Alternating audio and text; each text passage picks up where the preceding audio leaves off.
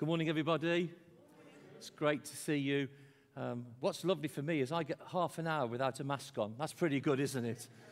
But it's a real joy for Amanda and I to be with you. Thank you, Mark and Kathy, for the invitation. We're just delighted to be able to worship with you today, to be here, to those connecting on home now and maybe even after Sunday. We just pray that the same sense of God's presence here will be impacting you where you are as you listen in today. Really grateful that Jordan read that passage to us that I want to unpack to you today. Do you know that no route that Jesus took was ever aimless? Every road he walked had a purpose. Every village Jesus visited was intentional. There were no accidental meetings in the ministry of Jesus. Jesus didn't just bump into somebody and have to somehow alter his plans to accommodate this unexpected moment. If Jesus walked down your street and said hello to you, it's because something was about to happen in your world. And on the occasion that was unpacked for us as Jordan read just a little earlier on video, it was noon. And Jesus comes to this particular village in Samaria, and he meets a woman at this well at the center of the village who was not liked in her neighborhood. She went there to collect water, not knowing that she would meet someone who would change her life forever. She would meet someone at the well. It was about 80 miles to journey from Jerusalem, it is about 80 miles, to journey from Jerusalem north to Galilee, where Jesus spent a lot of his ministry in the Galilee and Capernaum area. And there were two predominant routes that you might use to walk, either north to south or south to north. One, if you were leaving Jerusalem, you would head east, out towards Bethany and beyond, to what's known as the Jordan Valley. And you could walk up that kind of valley area north, 80 miles north, up to the Sea of Galilee, up to the area that was known in the region of Capernaum. But there was another route, and that was through the hills of Samaria, directly north out of Jerusalem, through Samaria. But it was a route that was considered a no-go area for most Jewish people who lived in the north and in the south. And sandwiched between those two regions was Samaria, the land of the Samaritans. You see, the hatred between Jews and Samaritans went back generations. The Samaritans had adopted pagan worship alongside the worship of the God of Israel, Yahweh, when Assyria captured their lands 800 years before Christ. They had intermarried with the Assyrian people, and the racial prejudice that followed towards Samaritans from Jewish people had been passed down the generations. So the question remains, why did Jesus take that route, therefore? There is a very simple answer. You don't need a Bible commentary to figure it out. It's simply this: because Jesus never avoids the places or the people that other folk avoid. It's not how Jesus works and ministers then and even now. He'd been born into a Jewish family. His heritage and his culture and his education and his upbringing was Hebraic. It was Jewish. But Jesus did not adopt all of the same Jewish attitudes to the Samaritans in any way, shape, or form. He walked their way because he is not governed by prejudices, racial or political. And that's why he took that route. For Jesus to go through a route that most Jewish people wouldn't walk was telling you he was living how most Jewish people didn't live. To him, the Samaritan people were no different than any other part of the human race. They needed a savior. And I want you to know that Jesus has walked our way. He's with us today. He's walked in your direction, not accidentally, but intentionally. You're not here by accident. You're not following Jesus by accident. If you're watching in from home or listening here and you've never surrendered your life to Jesus, this is not a coincidence. It's a God moment, a God incident. And today, Jesus wants you to meet him at the well. But why this particular well? Why this well on that particular route? We know a little bit about this place. The place known as Sychar, the New Testament talks about Sychar, no longer exists. But we also think that this site was the Old Testament site called Shechem, where Jacob actually purchased a field after making peace with his brother Esau. But today, the well that is believed is this well is about 300 yards southeast of a place called Tel Balata. And in 1935, it was archaeologically cleared out, and it was found that this well was about 135 feet deep. But in the summer, the water level was about 75 feet from the surface. In other words, you had to lower your bucket, your utensil, 75 feet before you touch water, fill it up, but then pull it back up 75 feet. And that was the routine that people had to go through because it was hard work to draw that water up. Now, sometimes when we read the Bible, we're often looking for incredibly deep and significant and powerful meaning. But there's a lovely little picture here that one reason Jesus stopped at that well was because he was thirsty. Duh. Why not? But in so doing, Jesus is illustrating for us that thirsty people look for water. It's been my privilege over the years of serving the Lord in Christian ministry to travel to a number of different parts of the world, into Africa and into Asia. I've been to West Africa, Southern Africa, into Asia a couple of times. And I've been privileged to be around communities and cultures far less privileged than we seem to have.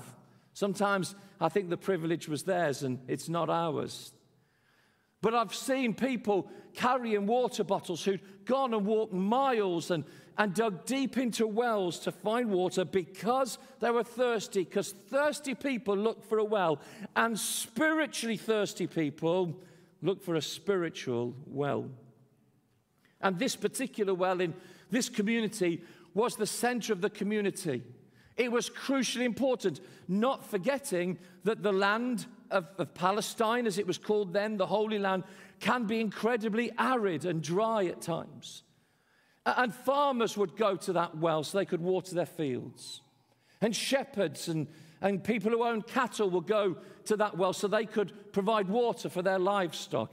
And women would go to that well to gather water for washing and for cooking and for refreshing them and their families.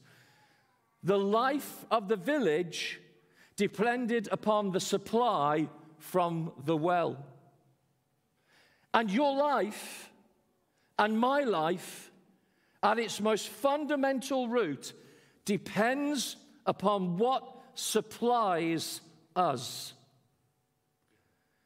And that's why Jesus stopped at this well to point out something very important, and that is, he is all the well that we need. There is no greater source of refreshing for the human soul and the human experience than Jesus himself.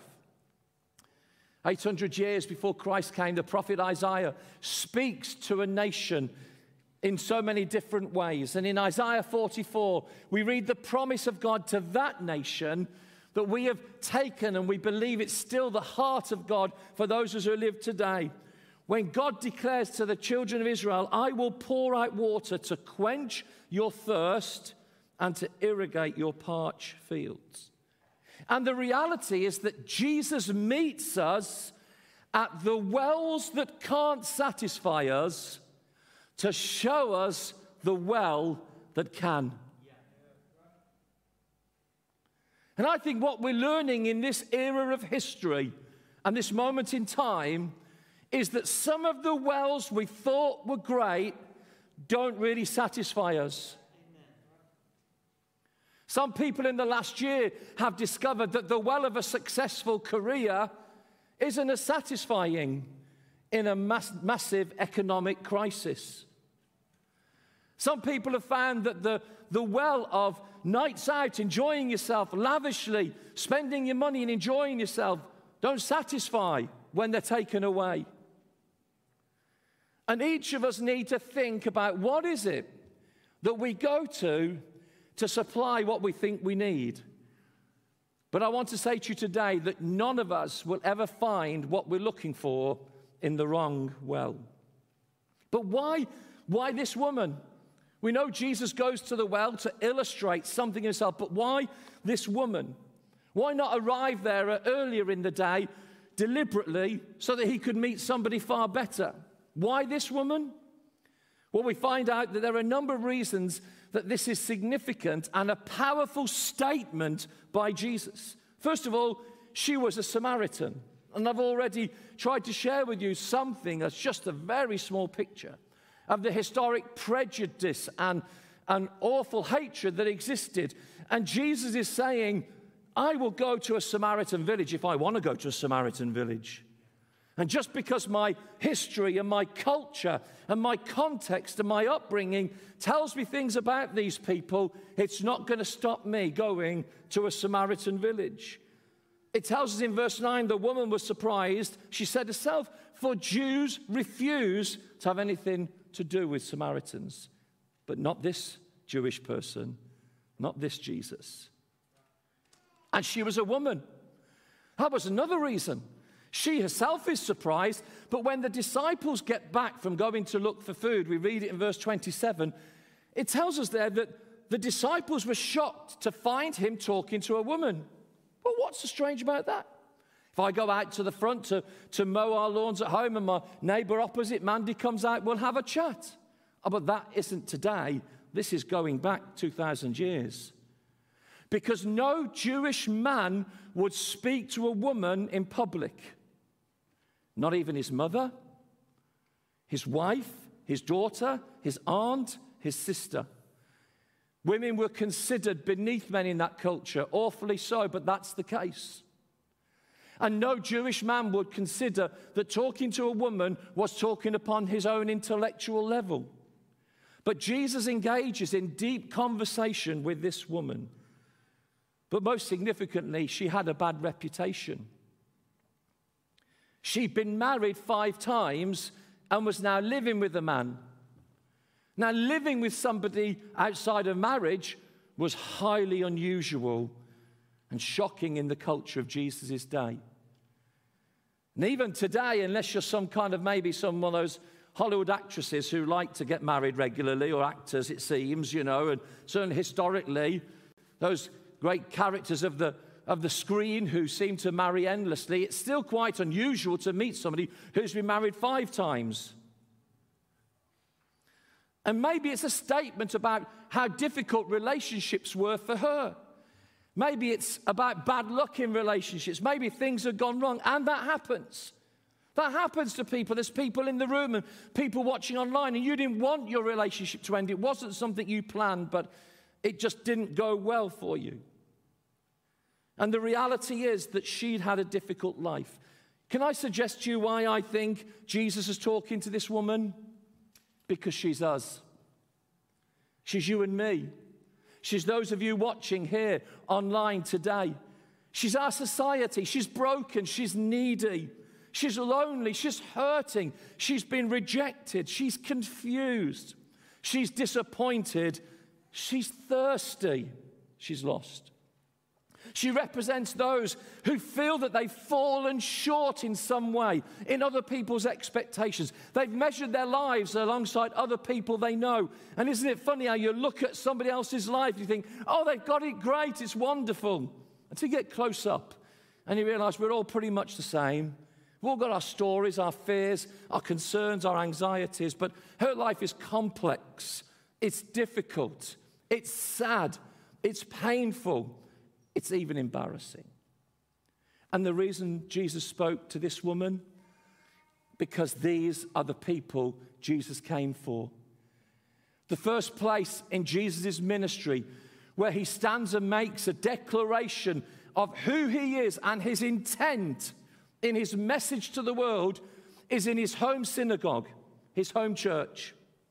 After his baptism and 40 days and 40 nights in the wilderness, confronted by the enemy, he goes back to Nazareth, and he's invited to do a reading in his home church. You know, the boy who was the local carpenter who made our tables and our windows and our doors and our chairs. He's a bit of a preacher now. So let's get him to read a scripture for us. And he opens the scroll of what we know as Isaiah 61 and reads these words: "The Spirit of the Sovereign Lord is upon me, and he's anointed me to preach good news to the poor.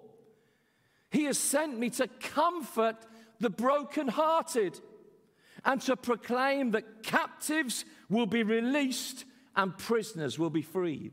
What was remarkable was there, Luke tells us, that Jesus closed the scroll and he said these words: "Today, this scripture is fulfilled in your hearing." They couldn't embrace it. They wanted to stone him, but he slipped away from them. Because that's why Jesus came. And it's not the question, why this woman? It's, why not this woman? Why not you? Not, why me? How can I present myself to God good enough that he would accept me? Why not you?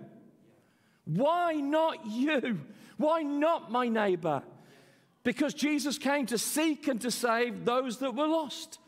For God so loved the whole world that he gave his only Son, that whoever believes in him won't perish but have everlasting life.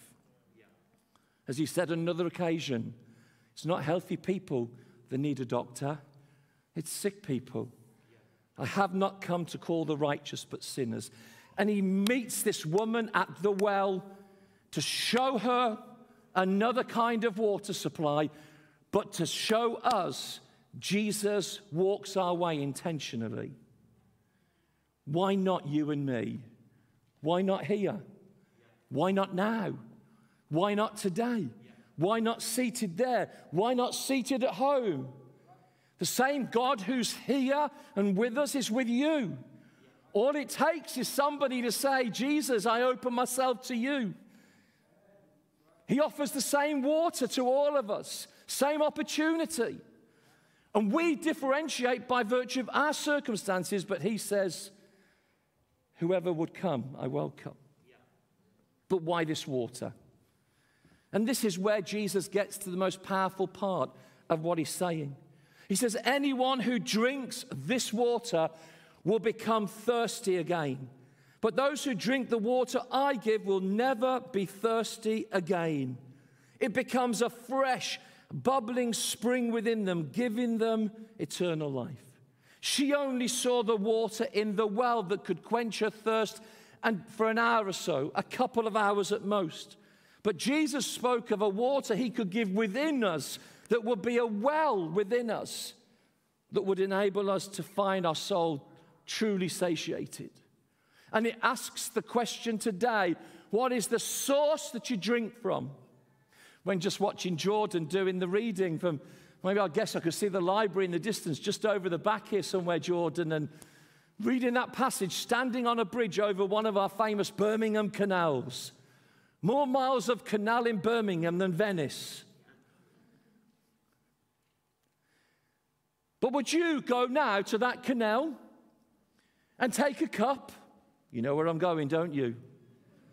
And kneel beside the canal and get a cup of water and think, "This is going to be good." I think you'd be looking for the nearest shop and buy that bottle of Evian water, wouldn't you? And I want to ask you, what wells have you been drinking from in lockdown?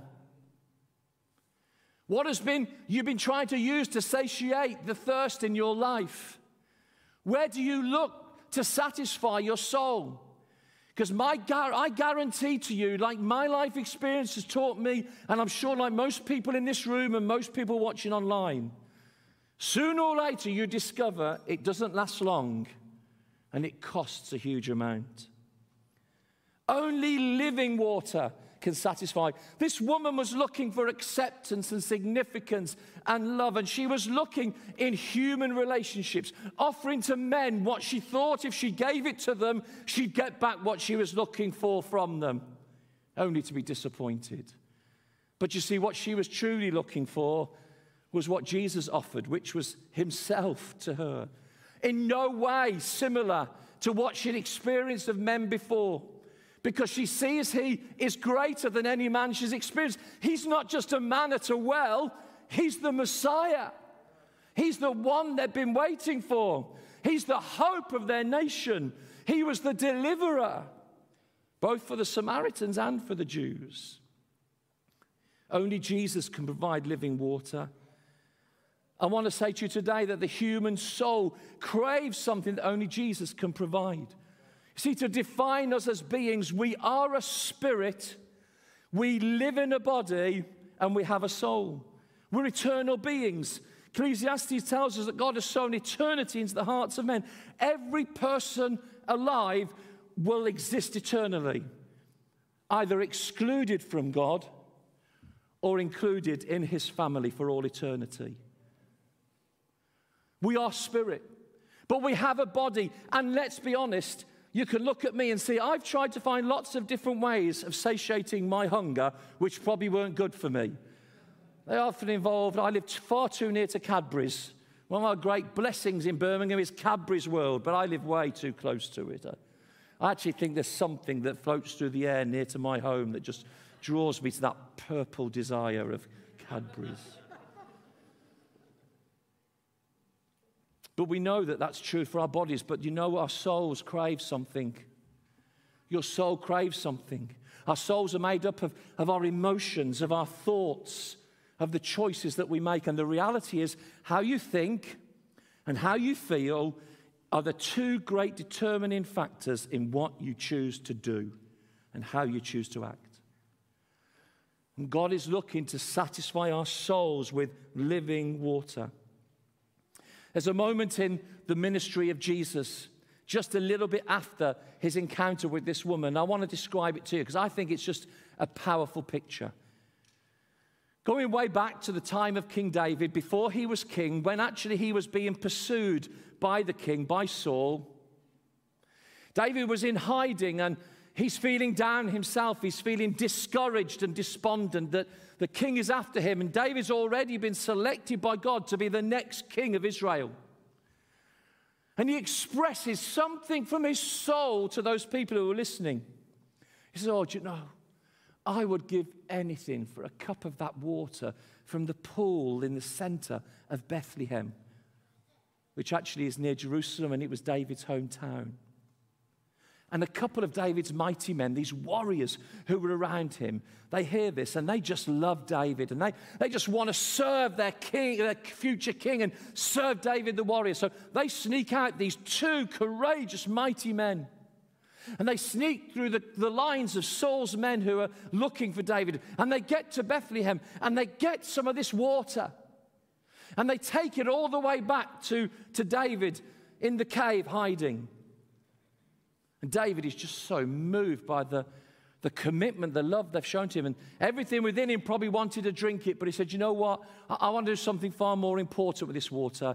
I want to be grateful to God. I'm going to pour it out as an offering to God. And as he did, he said words like this, with joy shall I draw water from the wells of salvation. Go forward a number of years, hundreds of years, and here we are in the time of Jesus and the Feast of Tabernacles, one of the four great feasts of the year in the Jewish calendar.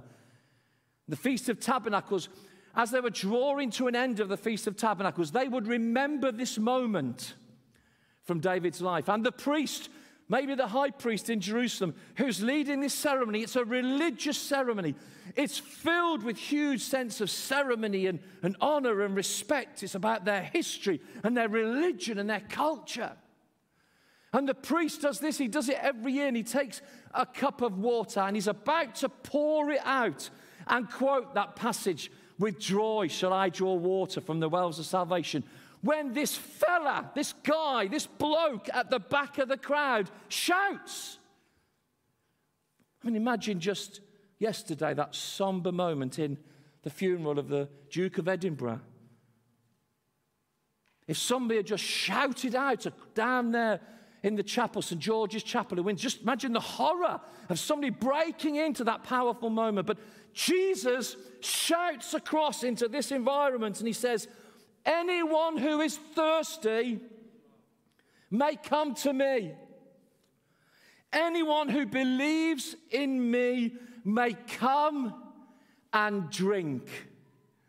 For the scriptures declare, rivers of living water will flow from his heart. And John gives an explanation beyond the words of Jesus when he says he was speaking of the Spirit who would be given to everyone believing in him. Here's the point, folks. Jesus is saying to you today, if you're truly thirsty, come and drink. Don't come and drink on the basis of something great that you've done. Come and have confidence in him. Do you know, I was just praying this morning, actually, preparing for today and done my notes, all of that, and I just sat at home praying, and I was thinking, and I was, you know, I'm not an intercessor straight out there in Shabadooing in front of the Lord, but I'm just kind of connecting with the Lord, and I have this little bit of a thought. I didn't say this in the earlier service, but I had just this thought, you know, that I would love just one time to be able to go before the presence of God and feel confident that I've done pretty well this week. But I know I've let the Lord down. Sometimes how I've thought, things I've said, things I've done. And as I thought that, this amazing thought came into my heart and life. If that were true, I would be standing before God confident in me. But I never come to God confident in me. There's a song we used to sing. He is all my righteousness. I stand complete in him. And I felt the Spirit of God so impact my soul to remember I never, ever want to go before God confident in me. I come confident in him. His forgiveness, his goodness in my life. I want you to know today that deep, that well is deep. Deeper than your sorrow, your pain, your shame, your sadness, your difficulty, your grief, your disappointment, your rejection, your doubt, your fear, your discontent. And here's my headline to you today. We draw from Jesus by drawing close to Jesus. If you're thirsty, Jesus says to you today, come to me and drink. And we get the opportunity here, watching in at home as you are. You can draw from his presence because God fills everything in every way. He's the omnipresent one.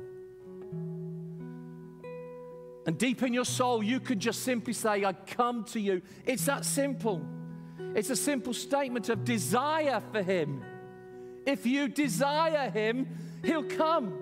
Those who hunger, he says in the Beatitudes, those who hunger and thirst for righteousness, they shall be filled. It's not measured on how good your life is, it's measured on how deep your thirst is.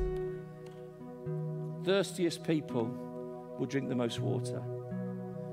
Give a person who's not thirsty a bottle of water and stand them next to somebody who is. Who's going to drink the most water? The one who's got the greatest thirst.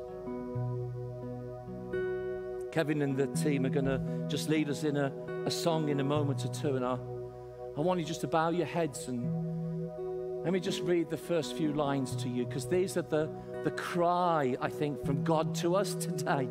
I think this is what God is saying to you and to me watching at home, here in the room. Are you hurting and broken within? Overwhelmed by the weight of your sin? Jesus is calling. Have you come to the end of yourself? Do you thirst for a drink from the well?